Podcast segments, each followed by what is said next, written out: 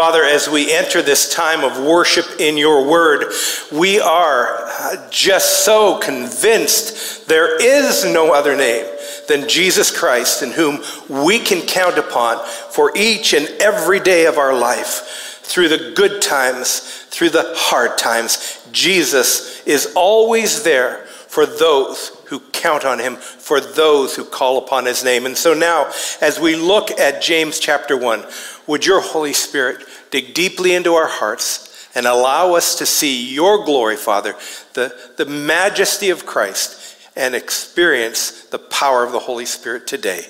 And we pray this in Jesus' name. Amen. Oh, it's so good to be with you. Are, are you all doing well? Yeah, not too bad. I see a lot of a lot of yeses there. That's great.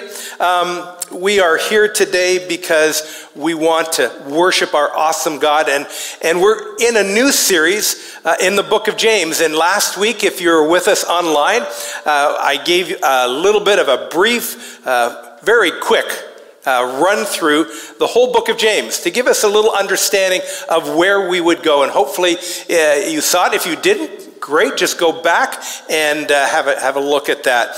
And uh, for those who are online, we give you a warm welcome as well. Glad you're with us. Don't forget to tell a friend and have them join you online as we worship God. Now, if you've got your Bibles, at least get them ready to look at James chapter 1. We want to be there. Um, we're looking at James, and let me just give you a speed run through what I did last week. And one is just saying James is uh, giving us uh, a greeting. James uh, chapter 1, verses 1 and 2 giving us a typical conventional greeting. Uh, he is uh, a very simple writer, yet powerful because the Spirit of God is moving him. Uh, he gives us modest introduction. Now, he could have said, I'm the church leader in uh, Jerusalem. He could have said, I'm the brother of the Lord Jesus Christ. Didn't say that. All he said, James. And, and I love how he moves uh, into a, a place where he says, I am in verse 2, uh, or in verse uh, 1, uh, pardon me, uh, a servant of the Lord Jesus Christ.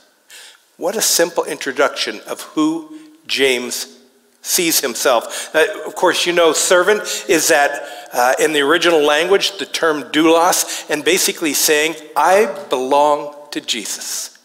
Is that how you feel about your walk with, with the Lord? Your faith in Christ, that you belong to Him, and everything that you have belongs to Jesus. All that you are belongs to Jesus, because that's who James felt he was. He, he calls him the Lord Jesus Christ. Uh, he designates uh, him as Jesus, the Savior. That's what it means. Christ, uh, in the uh, Hebrew and Greek, Messiah, anointed one, the one called by God to come and make a way possible for us to have hope. That's who he is, the Christ. And Lord, the one who is the Savior, the everlasting sovereign Christ. But here's where it gets interesting. He, he starts to talk about his recipients to the 12 tribes uh, of the dispersion, in the dispersion. Now, what is that all about? Well, you know, that's a, a word that uh, dispersion is a, an, a, a, word that's come into English uh, that really talks about those who've been scattered. So, if we can think about when this book was written, which we said was probably the first epistle, the first book written of all the New Testament books, we realize very quickly after Jesus ascended that the church, this new and young church, scattered. They had to go. The persecution was rising. And so they went throughout all of the known world, particularly into the Roman provinces. And so here we discover that they are scattered. This, can you imagine the pressure that these people who got this epistle might have been feeling? Can you imagine uh, the stresses of their lives, having to go one at a distance away from their homes and their families, all that they knew, all that they uh, were experiencing, the jobs that they had? That had to be pressurized. That had to bring some agony. And secondly, not only that, that to live out their lives fully, uh, declaring that they are followers of Jesus. Now there's pressure in a world that didn't know anything about him, or if they did, were violently against who Jesus was and stood for. The pressures must have been huge. How about you? Today, many years later, how are the pressures in your life? You feeling them? We all have them, don't we? If we don't have pressures, man, I want to talk to you. Pressures are real, they are the weighty points in our lives. And so, James today wants to talk to us about the pressures, the strains, the stresses, the testings in our lives. And so, with a simple greeting, greetings, hello, he says, he begins by saying a most shocking thing. Look at verse 2. Count it all joy my brothers, sisters, when you meet trials of various kinds. Now, I could stop right there and go, Are you serious, James? Is this, is this what you want to tell me? You know where we are. We're scattered. We're under pressure. We've lost all that we have, and now we have all this, this pressure for who we are in Christ. And you want to say, Count it all joy. It Goes on in verse 3 says, For you know that the testing of your faith produces steadfastness, and let steadfastness have its full effect, that you may be perfect and complete, lacking in nothing. Pressures of life come at us from all kinds of directions. Um, they, they add on top of each other.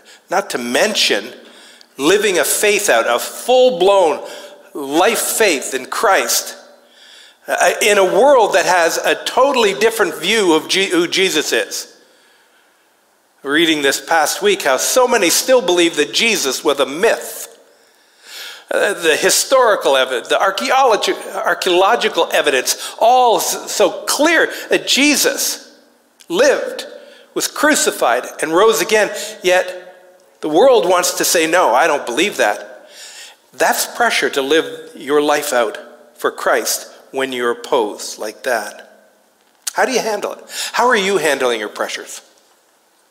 How are you dealing with, how are you managing the pressures in the time in which we live? And, you know, add to this very interesting time we live, how do you manage the pressures of your life?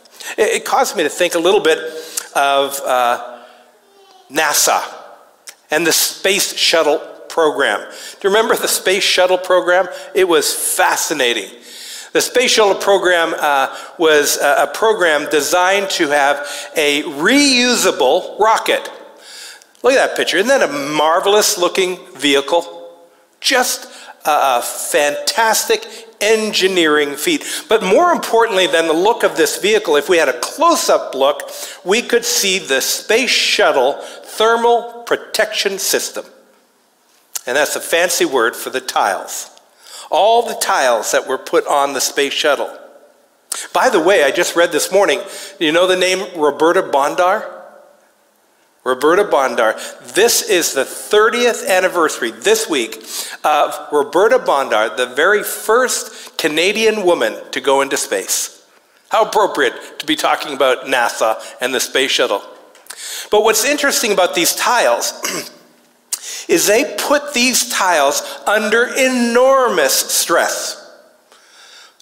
tremendous heat and other stresses. And they did that for a few years before they even sent that shuttle up for the very first time. Why did they do that? Because they knew that those astronauts' lives depended upon those tiles not to fail. Because when they entered into the Earth's atmosphere, the heat would be so dramatic that if that nose cone, especially, didn't handle the stress of the heat, they would all perish.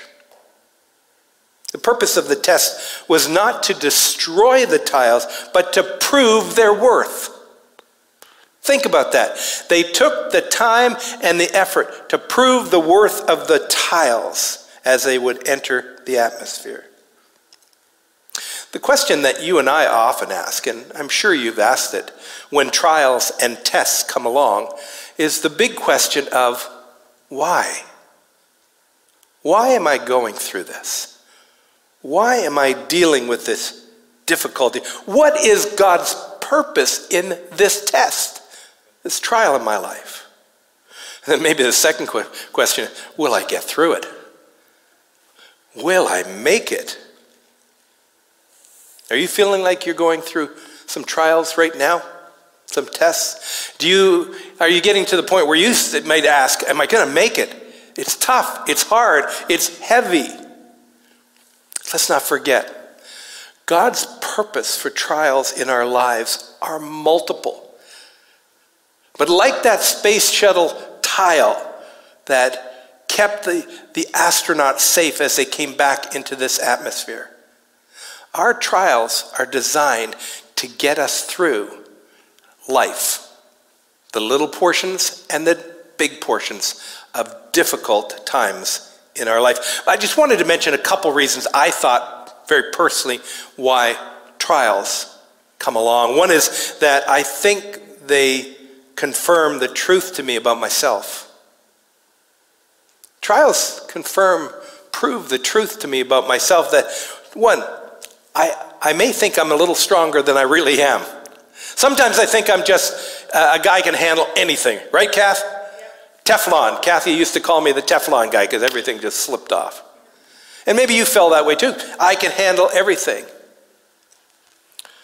Or maybe to prove to myself that I can't handle everything and I need someone greater than myself in my life. That person is Christ. That is God and the Holy Spirit of God in my life because I need God. And so that's the second part of it to, to confirm the truth to me about God is that I need Him. Do you need Him? Because I'm convinced I need Him.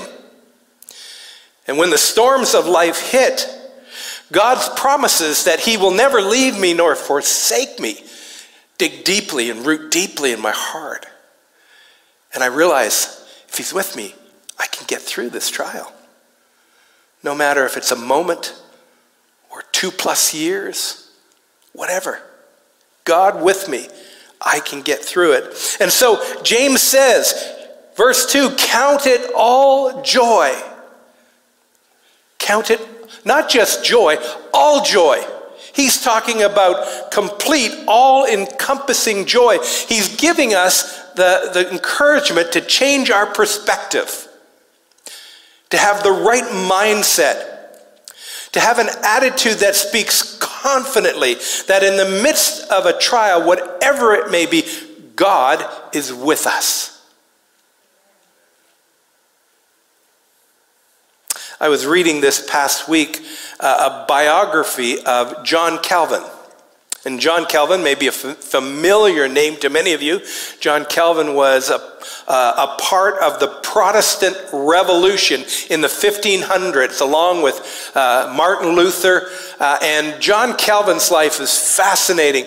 Uh, he was uh, a, a, priest in the, in the Catholic Church, a lawyer, uh, and then became a man who finally realized that the only way to be sure of his relationship with God, our relationship with God, is to have faith in Christ alone, not in anything we do, but it was all because of Christ. And he wrote volumes and volumes and volumes. But during that time, the persecution of the church of Christ, the true church of Christ, was going, getting hotter and hotter. Literally, they were burning Christians at the stake, and even worse, they were putting them on ropes and roasting them in the fires, putting them in the fire, pulling them out. Pure evil. What a time of testing, isn't it? That was a time of trial, fiery trial. But yet, James, who was experiencing uh, and would experience even to the point of death himself, James became a martyr, said, Count it all joy when you come under trials and testings. And as a Christian brother, James is our brother in Christ, teaches us the hard truth of life that each one of us will experience many different trials in our lives. First things first, let's get it clear. Trials, if you haven't had one, you'll get one somewhere in your life. And that's just the truth. Uh, but also, along with that, that trials and testings are a part of our lives as followers of Christ because they play an important part in the development of our maturing in our Christian walk and in our Christian life. Whether the testing is centered around our um, health, our wealth, our relationships, or directly aimed at our faith. Test is always the same. The test is this, is this Will we trust and put God first in the midst of the challenge? That test. And we've got some great examples in the, in the scriptures, right? From Genesis to uh, Revelation of trials that uh, faith followers of God experienced. Abraham, for example. Remember Abraham? He'd been praying for a son. God had promised him a child that would be a part of a, a family dynasty that would be greater than the sands of the earth. And the son comes along, and not too far after the son comes along, Isaac, God has said to him in Genesis 22 Go and take your son and put him on an offering fire and give him back to me. Crazy. What was God doing? God would never have taken his son back that way. All he was doing was saying, I want to test your faith. I want to test you, Abraham. Will you trust me with the most important thing in your life? And isn't that true of all of us? What's the most important thing in your life today that you, you would never, ever want to lose? Would you be willing to give it up if God said, It's time to give that up, give it back to me? Would we, we be willing to do that? Because, you know, it's one thing to say, I love God above every earthly treasure, and then another one to prove that in the hour of testing. To give God the thing that you most treasure. Maybe that thing you most tre- treasure is yourself, where you don't give God everything, you give Him a little piece of yourself but not everything. Are we willing to surrender all? You've heard that song. I, I surrender all to Jesus, all to Jesus. Would you be willing to surrender all? More than just sing it, but do it. Would you be ready and willing to do that today? Is God calling upon you to give up something that you've been holding on to with white knuckled grip in your life.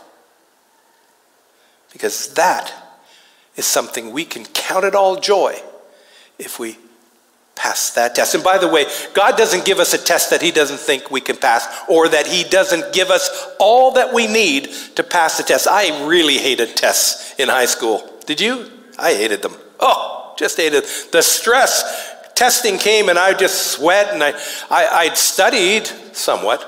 Um, and then I try to deliver, but I, the mind just go blank.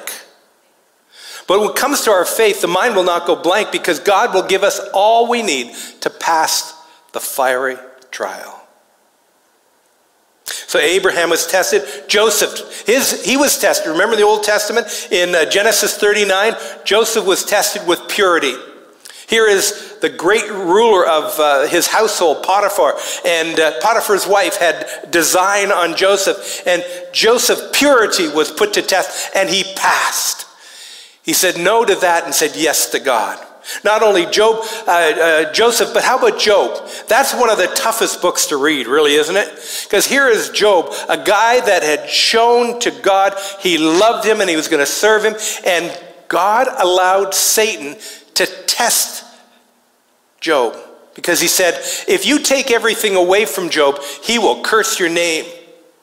But guess what Job said when everything was taken his wife, his children, his livestock, all his, his funds, all those things that were, would be the most important to him? He said in Job chapter 1, verse 21 Naked I came from my mother's womb, and naked shall I return. The Lord gave, and the Lord has taken away. Blessed be the name of the Lord. Can you imagine? Everything is gone. Blessed be the name of the Lord. And then let's not forget our Lord Jesus Christ. In that desert experience, and, and in Matthew 4, you can read all about the temptations of Christ, and the devil himself is trying to take Jesus off mission. And Jesus says, No, my Father in heaven, I will trust him.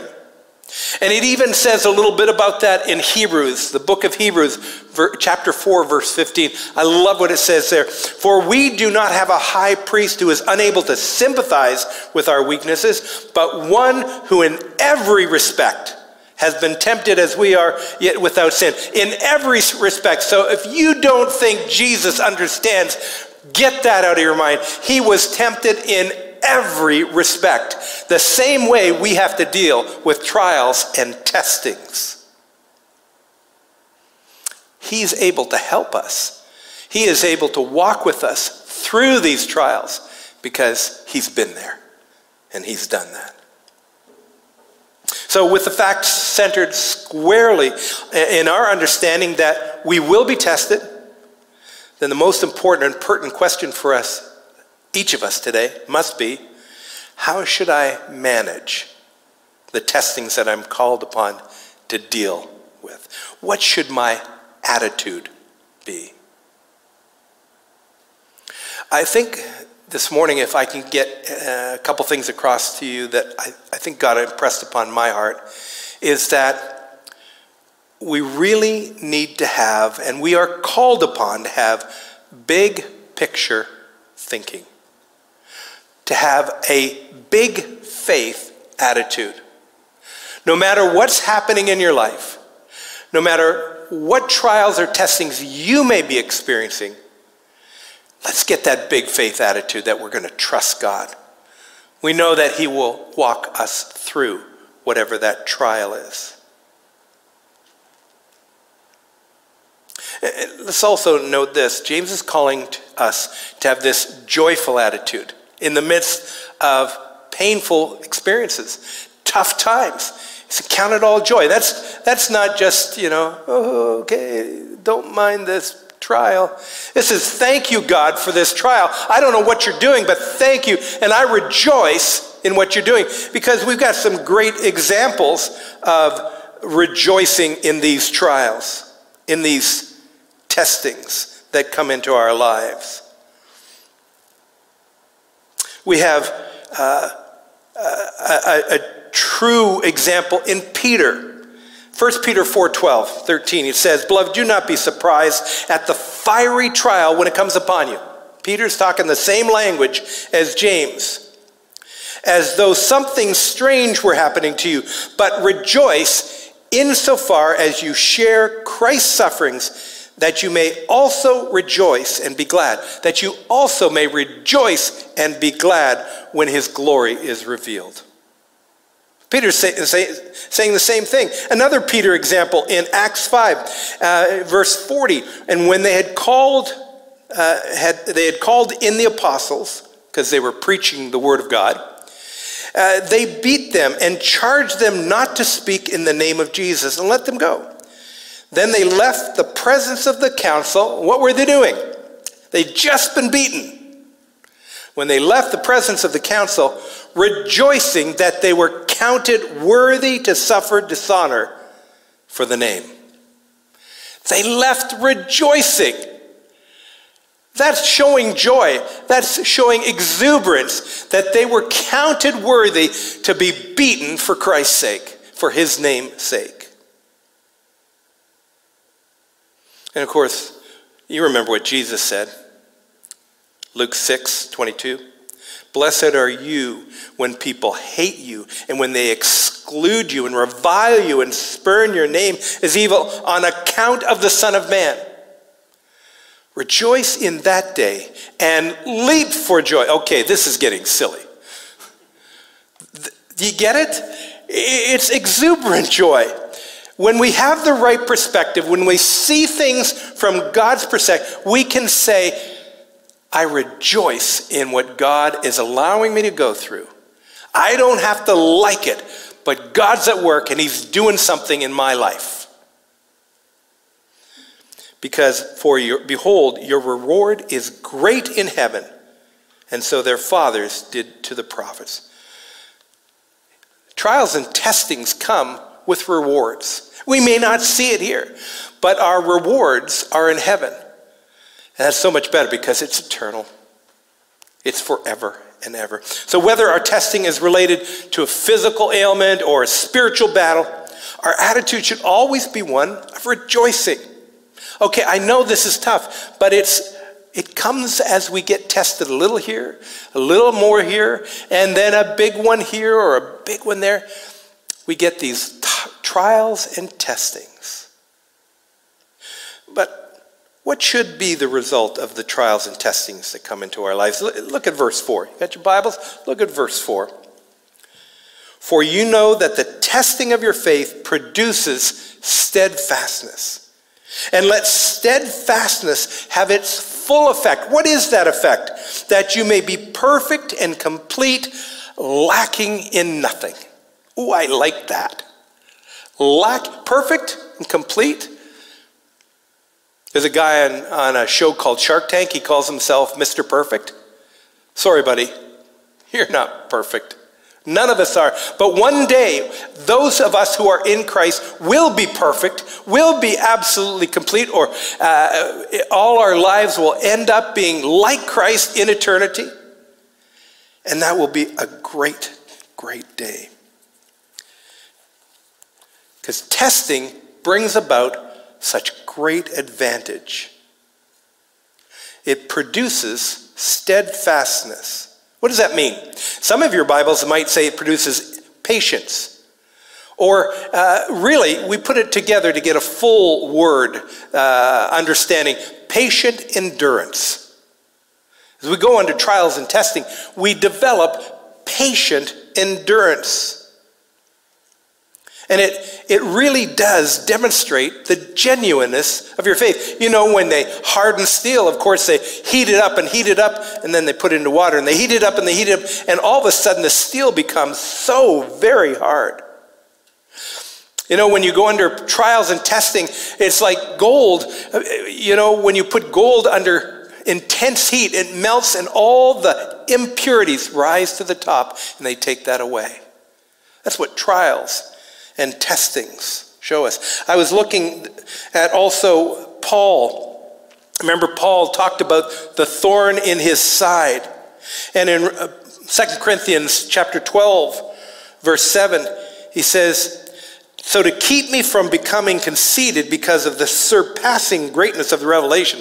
Now, Paul was being very honest. He recognized that what he was receiving and being able to write about were uh, amazing things that come from God. And he didn't want to get conceited about that. He says, A thorn was given me in the flesh. We really don't know what that is. Absolutely, it's uh, not certain. There's a few things that we th- might think it is. But a thorn in the flesh, a messenger of Satan to harass me and to keep me from becoming conceited. Three times I pleaded with the Lord about this, that it should leave me. Oh, it's okay to pray about the trial or testing that it would go away. Paul's uh, showing us that very clearly here. But it didn't leave him, it may not leave us. But he said this this is what we need to take away. My grace is sufficient for you. God is telling him his grace is sufficient for my power. God's power is made perfect in weakness. Does that not encourage you today that whatever testing you go through, that God's power, His grace is sufficient to take you through that testing, that fire. Because he says this at the end, very end of that section, for who for when I am weak, then I'm strong. It's in his weakness that he was feeling the power of God, the strength of God. What should be the result of trials and testings that come? That we lean heavily into God and recognize that God's grace is sufficient and that we're developing patient endurance. Is that the way you feel about your trials and tests? Are, are, or today, maybe we're learning something new that will help us in the days ahead. Romans, Paul says in Romans 5 as well, Romans 5, 3 and 4. Not only that, but we rejoice in our sufferings. Again, Paul is saying the same thing, knowing that suffering produces endurance. Same word, patient endurance, patient um, steadfastness, as he says in James.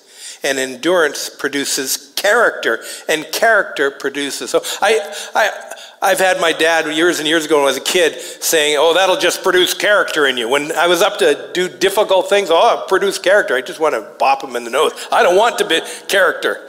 I want the easy things. Character is so important. I want to let you know this that the endurance that Paul, James, Peter calling us to demonstrate is an inward fortitude of faith that breeds a quiet and trusting patience in the sovereign plan of God for my life. Wish we could get that on the screen for you. It's great, so I'm going to read it for you again. The endurance that Paul, James, and Peter are calling us to demonstrate is an inward fortitude of faith that breeds a quiet and trusting patience in the sovereign plan of God for my life. Do you believe in the sovereignty of God in your life? Does God have a big picture plan for your life? Let me answer that for you right now. Yes, He does. And the fiery trials and tests that we go through are a part of that because they produce patient endurance, and they produce character. Oh, that character word. And Christian character is that which we uh, are called upon to develop. It's a basic foundation of who we are. And as we develop Christian character, we, we come to realize very quickly that God is in no hurry to get us to that end result of perfection he uses our entire lives to build Christian character. Did you know and do you believe, as I have come to believe, that God is more interested in our character than in our comfort? God is more interested in your character than you being comfortable in life. That's a hard one to, to take because we like being comfortable, don't we? too often we think because we read our Bibles, we go to church on Sunday, we, uh, uh, we worship through offerings, giving of our finances that God has blessed us with. We think we should be comfortable then because we've done this for God. But God wants to make us more like Jesus, which requires sacrifice, denial of self, and discipline. And that place is not comfort, comfortable. I've discovered, and maybe you have too, that the comfort zone we often experience is usually not the most fertile ground for growth in Christ. Comfort zones aren't the best grounds for growing in Jesus. It's in the hot places of life, the challenges of life, the stressors of life. I love what the great Christian writer C.S. Lewis said. He said, Life with God is not immunity from difficulties, but peace in difficulties. Have you experienced that? Going through some of the most challenging times in your life, and you're trusting God, and guess what? You feel the peace of God that passes all understanding. And people look at you and they go, How can you manage this very difficult time in your life? And you just say, Good God is with me. He loves me. He's got a plan for my life. What God is going to do in our lives, He will do in His own time. I like getting things done. You know that. Let's get it done yesterday. That's me. But God says it's not about when it gets done, it's that it's getting done, little piece at a time. And I'm building in you patient endurance and Christian character. Called upon to be patient. Uh, King David wrote it so eloquently. He said, I wait patiently for the Lord. He inclined to me and heard my cry. Psalm 40, verse 1. Also, another Psalm of David wait for the Lord, be strong, and let your heart take courage. Wait for the Lord. In other words, settle into Him and what He's doing. Patience is the hallowed ground of trusting God and knowing He has a plan for you.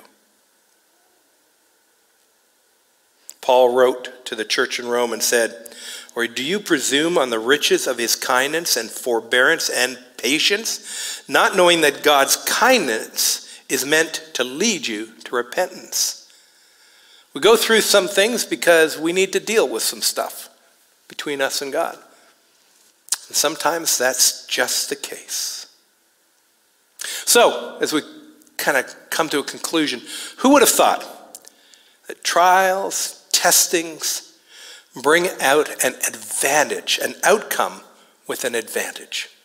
Would you ever have thought that that's the purpose of trials and testing?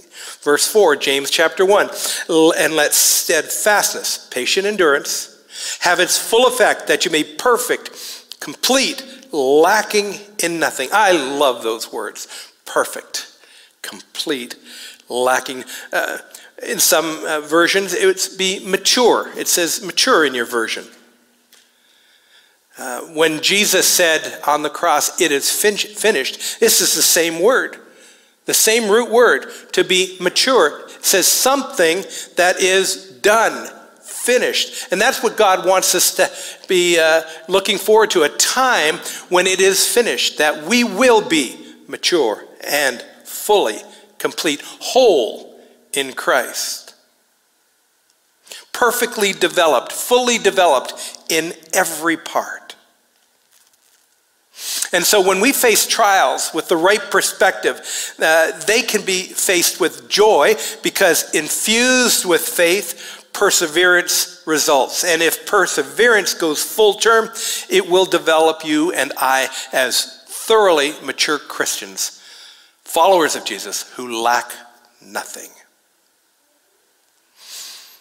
So, next time you or myself are going through a trial, count it all joy. Just meditate on that this week. Meditate on that. Remember the space shuttle, that the testing of those pieces of equipment meant that that shuttle completed its mission. We each have a mission for God. And the trials and the testings we go through help us along the way to the completion of the mission that God has given each one of us. Let's never forget trials are always those preparatory moments that come before our eternal entry into our perfect, prepared, and eternal home. That's coming, folks. Does that not excite you? It excites me. Remember, Jesus said, Let not your heart be troubled. Believe in God, believe also in me. In my Father's house are many rooms. If it were not so, would I have told you that I go to prepare a place for you? And if I go and prepare a place for you, I will come again and will take you to myself, that where I am, you may be also. That's what we look forward to. And while we're going through this life and the trials uh, and the testing, the great times, the hard times, we look forward to that day when we will be mature, perfect, complete with Him in that wonderful place in glory that He's prepared for each one of us. So let's remember count it all joys, my brothers, when you meet trials of various kinds, for you know that the, tr- testing of your faith produces steadfastness, and let steadfastness have its full effect, that you may be perfect and complete, lacking in nothing.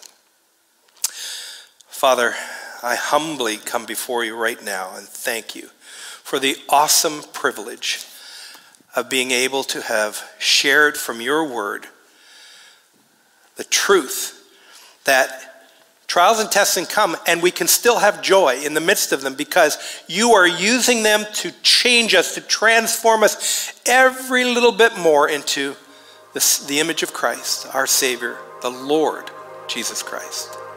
So we thank you for James and Peter and Paul and all the writers of the scriptures who've proven over and over again that we can put our lives in your hands. And I pray for those who might be here today or watching online that have not yet trusted Christ as their Lord and Savior, who have not asked forgiveness for their sins and, and asked Jesus to be their Savior. I pray that they would, because without Christ, there's no way you can count trials in a joyful manner. It's just too much. But in Christ, we, sh- we sure can. We can count it all joys. Oh, we can count it all joy. So thank you, Lord, for this time together. May we let this message from James sink in deeply. May it change our lives today. May we not be the same people that we were as we entered this room and before we contemplated this, as we leave this room and begin a fresh week of serving you and of living our lives for you. Help us, we pray, because your grace is sufficient. And this we pray in Jesus' name, amen.